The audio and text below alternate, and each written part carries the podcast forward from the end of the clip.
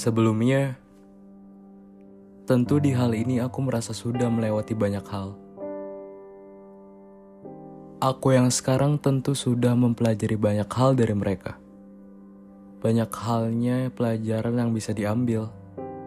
Hal baiknya dan buruknya dari mereka. Tentunya juga aku belum merasa puas dari hal sebelumnya yang aku sudah lewatkan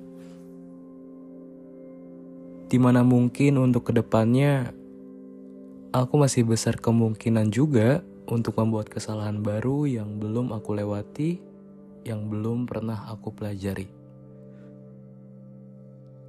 Dari situ kamu tidak perlu seperti mereka. Mereka yang sudah kulewati tidak ada kemungkinan untuk mereka kembali. Yang di mana yang kuharapkan kamu akan selalu di sini.